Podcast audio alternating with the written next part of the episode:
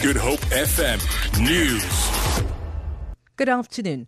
The Hawks have arrested a police sergeant and his accomplice in connection with an armed robbery at a business in Elsies River. Hawks spokesperson Lloyd Ramovha says the suspects allegedly entered a store and threatened the people with a firearm.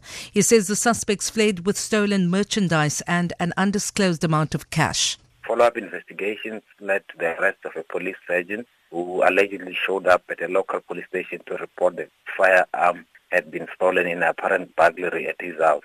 The two suspects are due to appear in the Goodwood Magistrate Court on Wednesday to face charges of business robbery and possession of illegal firearms.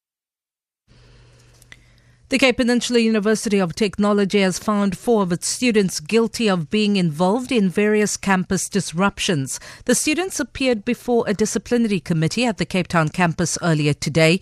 They've been suspended for 12 months, but this has been suspended for a year. University spokesperson Lauren Kansley an independent external chairperson has found the four students guilty and the sanction was expulsion suspended for 12 months. This means that if the students are found guilty of any disruptions for 12 months from this date, the university will have grounds to pursue another disciplinary hearing, and if found guilty again, they can be expelled. A memorial service is taking place in Cape Town for the 18 people who were recently gunned down in the Marikana informal settlement in Philippi East. The victims were shot in two separate incidents last month. Seven men were initially killed, followed a few days later by another massacre that claimed the lives of 11 men. The community has described it as revenge killings. Police have so far arrested eight people in connection with the killings. Chris Mabuya reports. Families who lost their loved ones were the first to arrive at the venue. Community Safety Minister in the Western Cape, Dan Plato, is among those who came to pay their last respect to people who died in separate violent attack.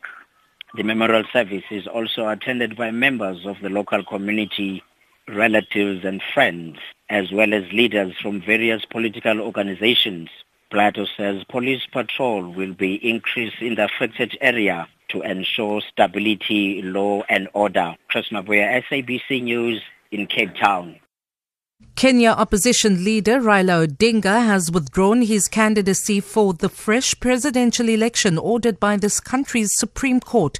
Odinga says the Election Commission has not made the changes to avoid the irregularities and illegalities cited in the court's reasons.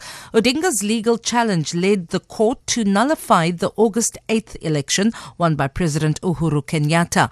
The court also ordered a new election which is set for the 26th of this month.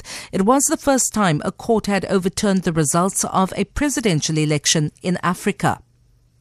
On to economics news. The rand is trading at 13 rand 62 to the US dollar, 17 rand 97 to pound sterling, and 16 rand 8 to the euro. Gold is trading at $1,292 an ounce. The price of Brent crude oil is at $56.60 a barrel. For Good Hope FM News, I'm Vanya Klitschko-Collison.